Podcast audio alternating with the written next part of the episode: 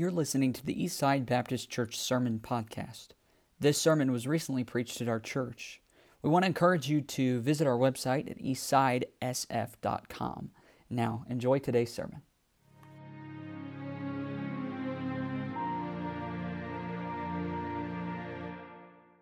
One, if you go back and look there, our task is to reproduce offspring that bear God's image. And because that's our task, we should lean most heavily then on God's instruction to raise them. If you're wondering how to raise your children in this culture, in this day and age, you start with God's word because, par- because God gives children to parents. And we are to raise children that bear God's image. We don't represent ourselves in parenting. We represent God. We are ambassadors, simply fulfilling God's desire in raising children. And an ambassador does not call the shots. An ambassador simply represents somebody else in the job that he's doing. He, and so, to help maybe then raise our children in, in any other way, if we were to try to raise them in any other way, would be to step away from our ambassadorship and step into the realm of ownership.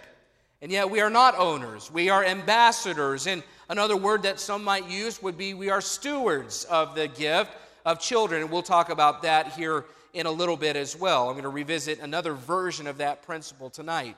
The second principle that we talked about is we are authorities, not agents of change. And by that, I mean parenting is a balance between our rules and God's ability to transform a heart. So we give them rules, we give them guidelines, we give them instructions, but we depend on God to change their hearts. Uh, even my children, I look at my children down here on the front row, and as much influence as I have on my children, I don't have access to their hearts. Even as a dad, I cannot kind of peel away the layers and do heart surgery and, and fix some things up on the inside. I have to depend on God to change my children's hearts. I give them boundaries, I give them rules, I give them law, if you want to call it that, but I don't depend on the law to change them. I depend on God's grace to change them.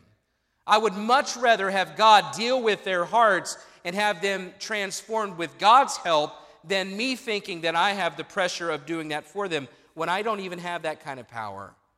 So it's kind of like some parenting sometimes can be like an apple tree. And here's the illustration that I used is that if there's an apple tree in your front yard and it's not bearing fruit, you could go down to Hy-Vee and you could buy a bag of apples, and then you could go out to the tree with zip ties and you could zip tie apples to that tree so that it looks like it's bearing fruit. I mean, some people may resort to that. I've got some neighbors who are, I think, are that obsessed with their yards, okay? I'm just saying, very obsessed with the way their yards look. And maybe you're like that too. I, am becoming more and more like that. But honestly, I, I, it'd be silly to, on an apple tree to hang apples just to make it look like it's bearing fruit. And yet, sometimes in, par- in parenting, that's our temptation.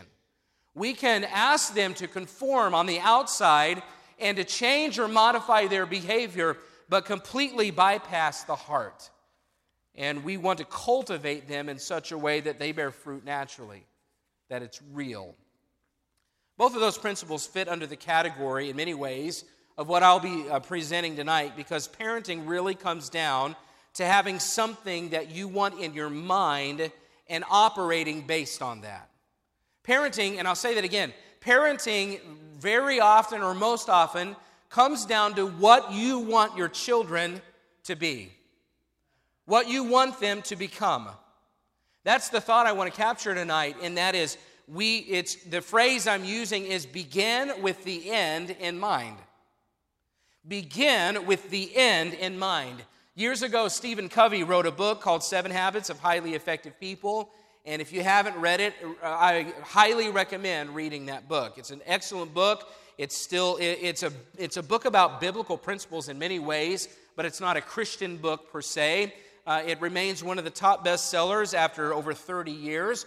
And one of the seven principles that Stephen Covey talked about, uh, that he focused on, was begin with the end in mind. The summary of that is this envision what you want in the future and let that impact your decisions today. All things are created twice Stephen Covey writes. Before we act, we should act in our minds first. Don't just act, think first. Begin with the end in mind. You should start with an end product. Now, I mean, if you've ever painted a painting um, or you've ever written a story, in your mind, you start with what you want it to look like at the very end, and that helps steer you toward it. I mean, sometimes, yeah, you just work and you start working and you figure out figure it all out as you go. That's okay. That works for certain projects and, and it might work in certain areas. It can be fun. I think about even like on a trip. If you've ever, maybe you've done this before, where you just get in the car and you don't know where you're going, but you just start to drive. Anybody ever ever done like that? Okay, we have a few that are okay with that.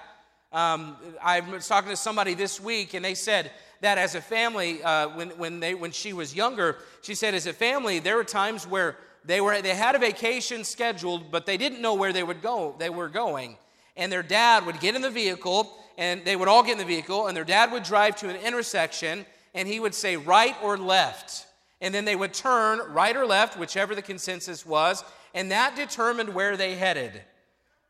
Wow. For some of you, that would be the most anxiety inducing trip of your life. I mean, you could end up up at Palisades State Park. You're just driving through a cornfield and suddenly there's a canyon. I mean, you don't know what, what's around the corners. For some of you, that, that would be very nerve wracking because if you go on a trip, you've got every turn, every stop, every meal, every gas station figured out before you go, when to change lanes and when not to. Some of you are that planned, I'm pretty sure. For others, it sounds like a great vacation to just get in the car and drive. Uh, maybe just to go where the wind takes you.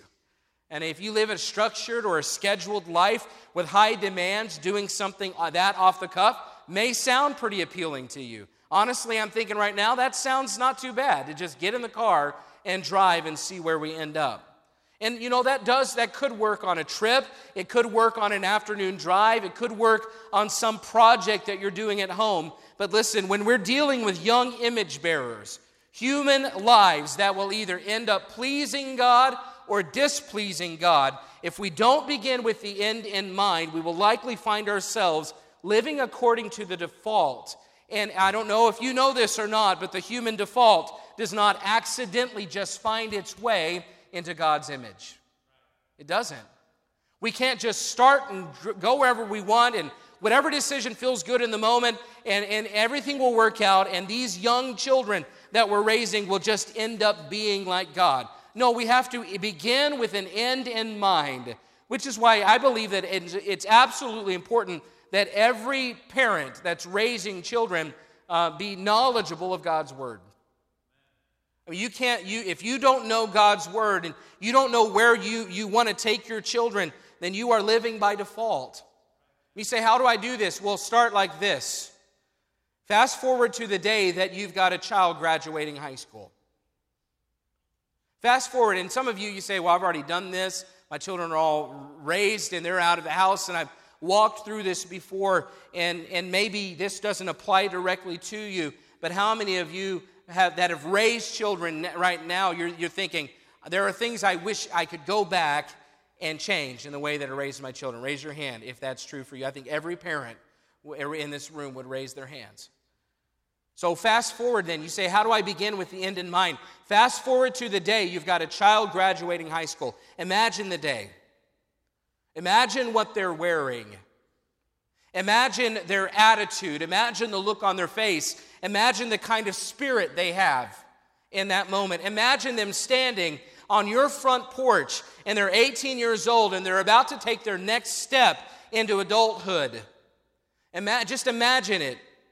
Uh, imagine how close they are to the Lord and, or how close you want them to be to the Lord. Imagine what they want to do with their life. Imagine who their friends are. Do you have something in mind? Are you imagining for your child, you, are you imagining what they look like and who they are and, and how close they are to the Lord and what they, who their friends are? Do you have it? That's the end that you begin with. Imagine the kind of adult they will be when you let go of their hand and you give them to God. Now, I'm not saying that in that moment you no longer have any any more influence. I'm not saying that at all. I'm just saying that in the moment that they become an adult and you're releasing them to start making their own choices and making their own decisions, what is it that you have in mind? And it's a good process, a good exercise for us to walk through and try to envision what we want them to be in that moment. And I'm going to use my son just because he looks tired. Come here, Jace. So, I'm, i mean, I'm just imagining my son. Come on up here. Are you awake? I don't want you to fall asleep standing here. So, I mean, just imagine if this is your child. Now, just envision with me, imagine with me if, you're, if this is your child and they're 18 years old. In my mind, here's the kind of thing I'm thinking. As an 18 year old young man, I want him to love God. I want him to put God first in his life. I want him, as he's on my front porch and I'm about to release him into the world, I want to, him to tell me, Dad, I just finished my reading through my Bible again. I want him to, in his heart, I want him to want to please God first and foremost. I want him to be faithful to church. I want him to, no matter what, he's there every time. I want him, as a high school kid, to have served faithfully in some ministry and proven that even a high school young person can please God in the way they serve God.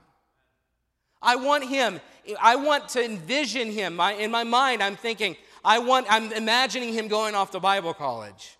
And I know that's not God's will for everybody's life, but in my mind, I would want for him to have witnessed in his parents people who are in the full time ministry and loved it enough and were real enough about it that he says, I, I would want to do that because my dad is. My dad does it. And actually, right now, Jace, um, what is it that you tell people you want to be? What is it when you grow up? Tell me. What? Okay, well, besides that, remember the preach? Say it on. Go. Preach Okay, he said he wants to be a preach officer, okay? We're combining the two. He thinks I could be a preacher, but I could be a police officer at the same time. I, I would, that wouldn't be bad for, in my mind, okay? A preach officer. He made it up. So any royalties come straight to our address, okay? So that's who I'm envisioning. I'm envisioning a young man who wants to serve God. And whether or not it's a police officer or if it's as a preacher, doesn't really matter to me. I just want him to put God first in his life. That's what I'm envisioning. You know what I don't envision? I don't envision his picture being the one they post on the news after he got involved in the riots and went and burned down a building down by the Empire Mall. And right now, there's some 18 or 19 year old kids, and that's the picture. Their picture is on the news. You know what? As a dad, that's the last thing I'm envisioning. I, I, don't, I don't start there at all. I have this vision in my mind that I want him to be, and I don't envision a mugshot. I envision a young man who wants to serve God with his life. And I imagine a young man who, no matter what he's doing, going into the military, going to, to uh, be a police officer, going to be a preacher, um, going to work, going to college somewhere just to get a job. I mean, whatever it is, I envision somebody who puts God first. I don't envision somebody on the 10 o'clock news who just got arrested. And you know, here's the thing whatever I envision, that will determine how I parent him. If I envision him as a young man who puts God first in his life, that'll change the way that I deal with him tomorrow morning.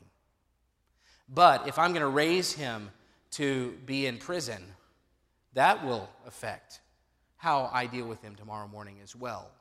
And you see, thanks, Jason. You, you have to begin with the end in mind. And I know when he's 18, he's not the finished product. He's, he's far from the finished product. I know he won't be completely matured as I release him into whatever his next step is. I know he's going to have still plenty of, plenty of lessons to learn. But at that point, he'll be in the position to start making his own choices. And if I will use that as my template, if I will use that as the end in mind, it will affect the way that I parent him tomorrow. And I think about Psalm 127. Uh, except the Lord, let's read it. Except the Lord build the house, they labor in vain that build it. Except the Lord keep the city, the watchman waketh but in vain. It is vain for you to rise up early, to sit up late, to eat the bread of sorrows, for so he giveth his beloved sleep. And here's the verse Lo, children are an heritage of the Lord. and the fruit of the womb is his reward. As arrows are in the hand of a mighty man, so are children of the youth. Happy is the man that hath his quiver full of them. They shall not be ashamed, but they shall speak with the enemies in the gate. In that verse, lo, children are an heritage of the Lord, it, and the fruit of the womb is his reward. Heritage means possession, it means property, it means an inheritance. Here's the thing children, they are God's, but they are a gift from God for us to raise. They belong to God, but He gives them to us as a direct result of His blessing us. We wouldn't have children without God's blessing. And listen, if He blessed us, if it's a gift from Him, if He blessed us with children, then we are stewards of our children on His behalf. Therefore, we should strive to raise them for God, His way. And here's where it gets a little different. We all want good kids. I think we do. I want good kids. We like the idea of our children excelling in things like academics. I mean, I want my kids to get good grades. I'm not happy with them if they get a C in song leading or if they get a C in no, sorry, Jacob, I had to throw that in there. I'm not happy with them if they get a bad grade in their, in their classes. That doesn't make me happy. I, will push them to get better. I, I, if they're going to play sports, um, I would love uh, for them, if they're going to do it, do it well. Be the best they can be. I want them to learn lessons in sports. And I want children that obey. I want children that work hard. I want children that are respectful and, and honest. I want good kids. Those are all good traits, but is raising good kids really my ultimate goal as a dad? Think about it. See, you don't need necessarily, you don't need God's help, and you don't need to be a child of God to be good at school. You, you can be good at sports without being a Christian. I mean, it, look at pro sports, and there's a lot of improving that.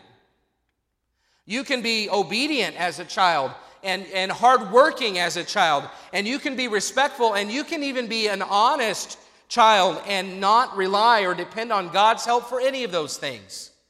Plenty of good kids are all of those things, and they don't know Christ. And here's the disconnect a lot of Christian parents have the end goal of raising children who have the right priorities, Christian type priorities. They go to church and their behavior is respectful, respectable and they have good morals and good standards. But sometimes we're raising children like the apple tree illustration, in that if you hang fruit on the tree and it's, it's then it's not truly producing, it's window dressing. And we have to be careful as Christian parents not to be content with saved kids that are simply good citizens. We can accomplish that by raising them pretty much like the lost world, but maybe sprinkling in a few add ons that color it Christian. All right, I hope you're seeing the difference here tonight. I'm, what I'm saying, I'm not saying it's a bad thing to raise good kids. I'm just saying if you have the goal of simply raising good kids, then you are settling for something far less than what God desires Christian parents to do. Many Christian parents are okay with kids that wear a, a more Christian label, but we shouldn't be content with that. We should be striving to raise disciples. Children with a meaningful relationship with God who are also fully committed to God. See, the current Christian culture says, well, you know, we, we believe in having a, a, a passionate, meaningful walk with God, and that's what matters the most. And listen, I'm not downplaying that, I agree with it, but shouldn't that kind of a relationship show out in one's level of commitment? See, right now, I think our Christian culture is I have a passionate, meaningful relationship with God, but it doesn't necessarily change anything I do on a daily basis. And I just wonder how passionate and how meaningful could it be? I mean, if it doesn't actually affect anything that you do tomorrow, if we say we walk with God, but we're not committed disciples, how real is that? A, a true walk with God by a committed disciple means they actively serve God through their local church. I have a tough time believing that someone who has a passionate, meaningful walk with God is not involved in the institution that Jesus Christ loves so much that he gave himself for it, the local church. I mean, I, I, have a tough time believing that if someone has a real committed walk with God, that they don't have high personal standards and a desire for holiness. That makes me wonder. I mean, if they don't have a concern for the souls of others, how real is it if they're not willing to do whatever God asks of them, even if it means sacrifice? I have a tough time believing that somebody like that really has a true and passionate and meaningful walk with God. But the current Christian culture in which we live talks about this relationship with very little cost involved. But we are stewards of God's children. And it's good for parents to ask okay, then what purpose did God give me this child for? Why am I a parent? Is it simply just to raise a good child? Is it simply just to produce somebody that contributes to society as a good citizen? Is that really the end? Am I content if my son stands down here and, and he, am I really content if he simply becomes a good citizen and never gets arrested? Is that really, I mean, I don't want him to get arrested, but is that really the highest, loftiest goal that I can have for, uh, as a steward of a gift that God has given me? It's time for us to begin with the end in mind. And uh, my pastor in, in Oklahoma, his name's Wayne Hardy, he, he speaks a lot about something he calls the process and product. And, and he said, whatever the product is that you desire, you ought to adjust your process to get to that product. Let me give you an illustration. This quarantine, and I talked about this at one point um, when we were online only, but o- over quarantine, we got ourselves a quarantine dog. That's what I'm calling it. Everybody else was out there and they were bored and trying to figure out what to do, and a lot of people want, went and bought dogs, and so did we. We bought a little rat terrier. It sounds like an ugly little dog, doesn't it? We named it Oakley. It's a little girl, Oakley. Chase and Wyatt came over one time, and Chase was calling it ugly. We're offended, but we're, we're, we practice forgiveness at the Jet House. Let's say our goal was to simply have a dog that the kids can play with.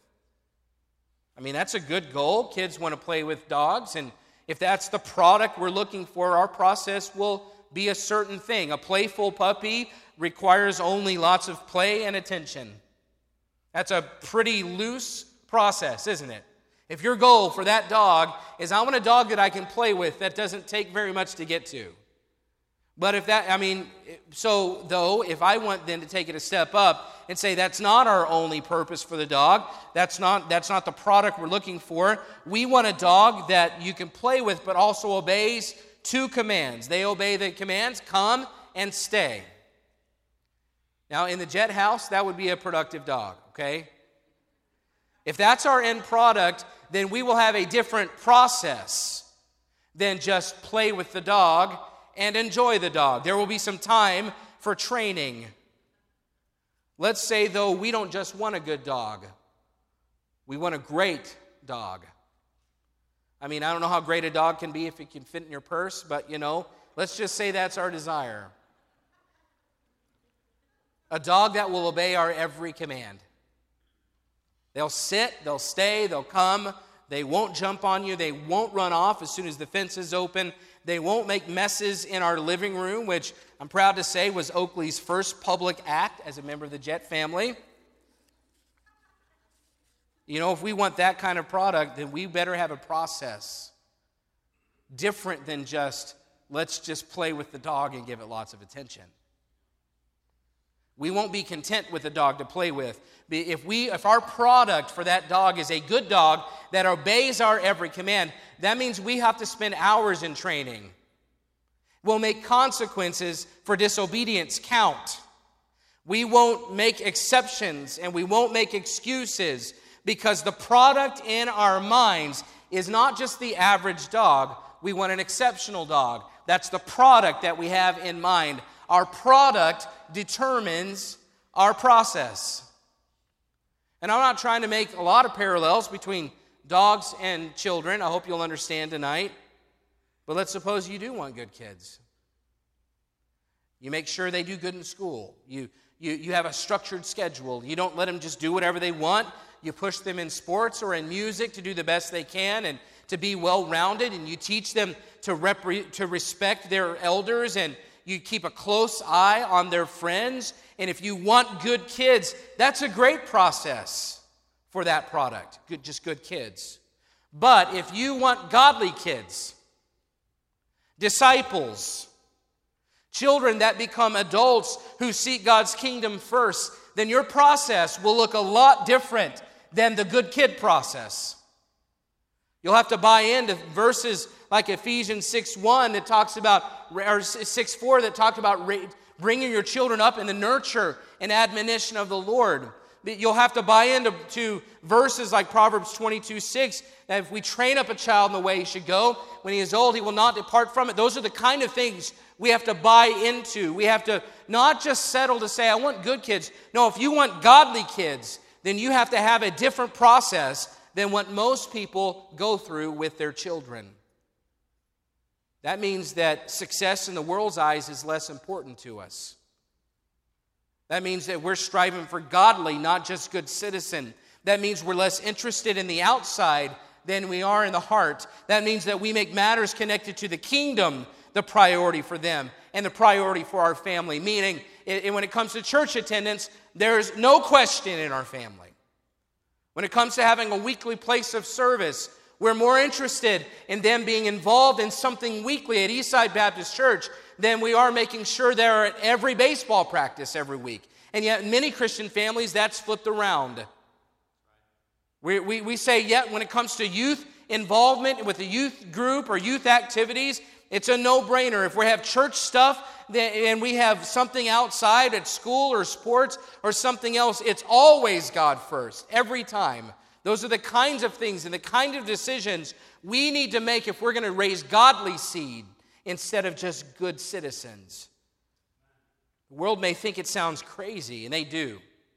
When, when, when a good, godly family is raising their kids in a way that I think pleases the Lord. The world does not understand it. They don't understand that level of commitment. Uh, but parents raising, but, but think about this, but parents raising good kids, they do buy into a high commitment level to get certain product uh, uh, from their children all the time. They say they don't understand it. They don't understand why it would be so hard on our kids and, and why we would have such a high standard. But, but think about this if a parent is raising a, a child uh, to get an academic scholarship, do you think at any point they've ever made it some tough, extreme decision for their child to put in the work and study eh, along the way? I guarantee they have. So, yes, they, they may not, they may look at us and they may think, well, that's crazy, that's extreme. Um, but listen, they do understand a demanding process, and they understand a demanding process is the key to desirable product. They just don't do it in the arena we're doing it in. They're doing it in things like um, academics. And you think a parent desiring to have a son get a sports scholarship will, will go to some extremes to have their son learn and train and get better? Yes. It happens all the time. I've known families that have their boys and, and even girls in traveling teams, and, and they play ball all summer and sometimes all year round. And, and I mean, I've heard about even wrestling camps, and people put their kids uh, Brother Juan was telling me about people putting their kids, and they basically give their, give their kids to this wrestling coach full time, all the time. They don't even stay at home because they're committed to their child becoming the best wrestler they can be. And so when people look at us and they say, that's extreme, no, no, they, they, they understand the process. They go through the process. They don't have a problem with a demanding process to get to a desirable product until you start talking about discipleship. That's when they start looking at us funny. Then all you hear is, well, we don't want to force anything on our kids, and they'll just resent it later. Listen, but that concern, that doesn't affect their sports or academic ventures with their kids. They have no problem pushing their kids in wrestling, do they? Brother Juan has seen, he's, I, I've seen some matches and gone to watch many. There's some parents very invested in their kids. They understand the process it takes. If you're going to have an excellent process, they only start getting judgy toward other parents who set high standards for the kids for God's sake. That's when they start having a problem with it. They get it if it's about wrestling, and they get it if it's about basketball, and they get it if it's about um, academics and it's all those other things. They get it. They just don't buy into the product that we're looking for. If we're going to raise a generation of disciples, folks, shouldn't there be some parents as committed to their children following God at a high level as there are parents who invest in private tutors and music lessons and summer traveling teams? Shouldn't there be some Christians representing God to that, to that level of commitment? Well, I think there should be. Where are the Christian parents who have as lofty a goal for their kids as the dads who want their boys to get a basketball scholarship or the moms who want their daughters to go to Harvard?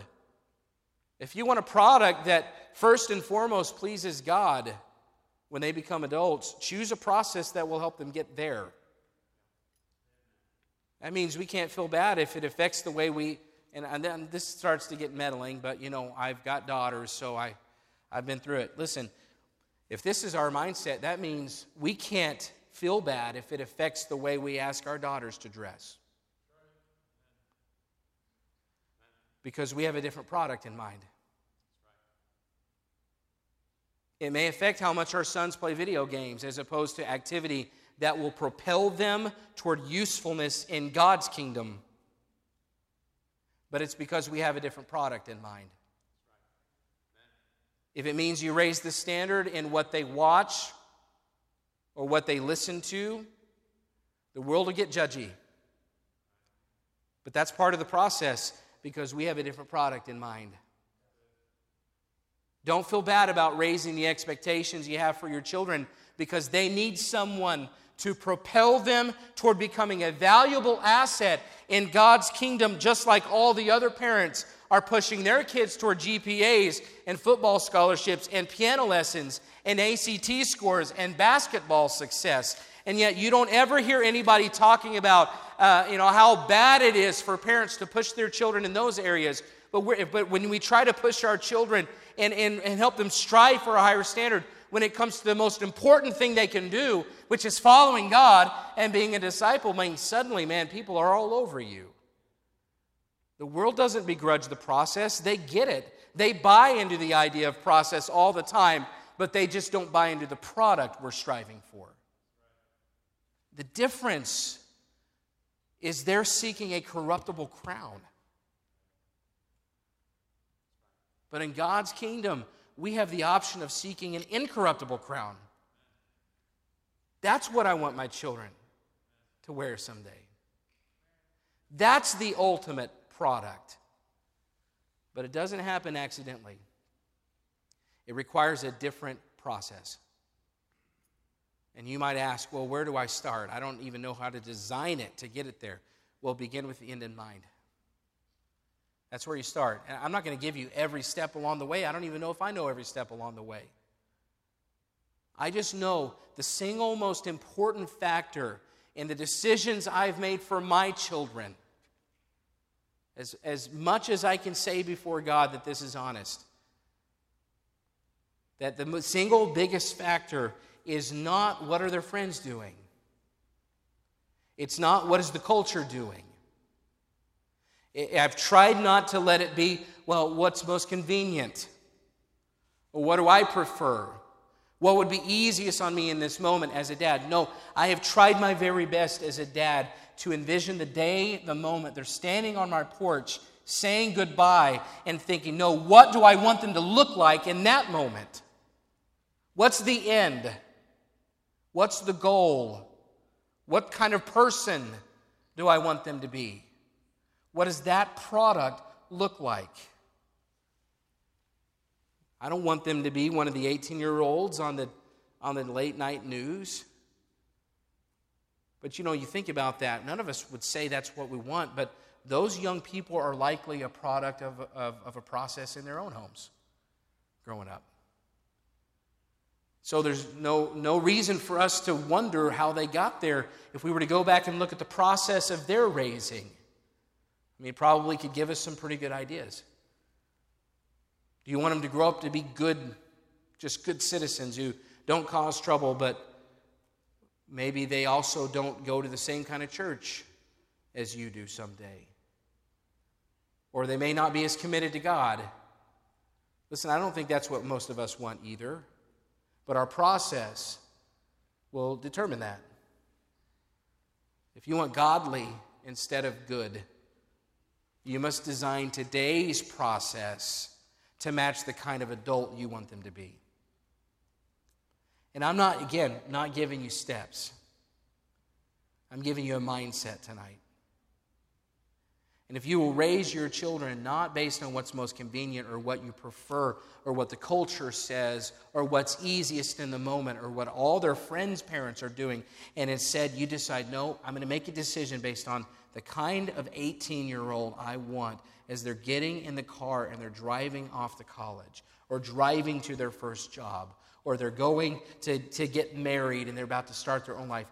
That's the end that we start with. That's the kind of person I want them to be. And if that's the kind of person I want them to be, then I have a process that will help me get them there. You'll have one process if you're just looking for good kids, but you'll have another entirely if you're looking for godly kids, which is an adult disciple who loves their God and seeks his kingdom first. And I'm looking around at the young people in this room too. Because I know that it's sometimes it's not just about the process that your parents raised you with. You have your own choices to make. And there's some teenagers and young people in this room, and some young people who should be in this room, who had plenty of good processes, and they just decided to go their own way. Parents, let me encourage you if that's the case, if you've experienced that, every child has their own choice. Every child has a free will but we must decide to put them in the best position we can to not have to make that choice. But you young people in here, and I'm talking to you teenagers in here, you've been raised by good parents and godly parents who've done everything they can to put you in the position to make the best decisions you can for God. And for you to walk away from that would be to discount every good process that God has placed in your life, in your home. And shame on you if you make that choice when your parents did everything they could to put you in the best position to have a process that produces a good product. It's not always a parent's fault. Sometimes it's the child making the choice. But, parents, I want to encourage you tonight. Listen, this is kind of a law in some ways, in that whatever process you put in place, it will produce a certain product. And we just have to, by faith, realize and believe that God will bless us if we instill His processes into our homes. If we raise them in the nurture and admonition of the Lord, if we train up our children in the way we should go, then we have the faith. That process will produce the product that God promises. And if it doesn't, I don't know what went wrong. Maybe we didn't do everything right, but we, but the last thing we need to do is question, well, God's process doesn't work because we know it does. I'm going to encourage you, parents, tonight to begin with the end in mind. You know, stop making decisions about parenting based on what you feel in the moment and think about when they're 18. Think about when they're 30. What kind of dad do you want your sons to be? What kind of young man, dads and moms, what kind of young man do you want your daughter to marry. Because the processes you put in place in their life will have a great bearing on the kind of person they attract someday. What kind, how do you want your children to raise their children? Think about that end and raise your children, make the decisions according to the end in mind. Folks, I, I, in some ways, you say, well, in some ways, I don't know where to start. No, if we will, if we'll choose to parent that way, I truly believe that will solve a lot of the problems. We come down to these crossroads as parents, and you do, and I do too, and you say, I don't know which way to go. I don't know which way to go. We'll just stop and think, okay, what kind of adult do I want to give back to God? A lot of times it solves many of the hard questions or the questions we make more difficult for us. It just answers it. So, no, if this is the kind of adult in this situation, then this is the decision I'm going to make. It takes a lot of pressure off of parents. All right, thank you for your, your attention. Let's close in a word of prayer, and we're going to take a time of prayer tonight.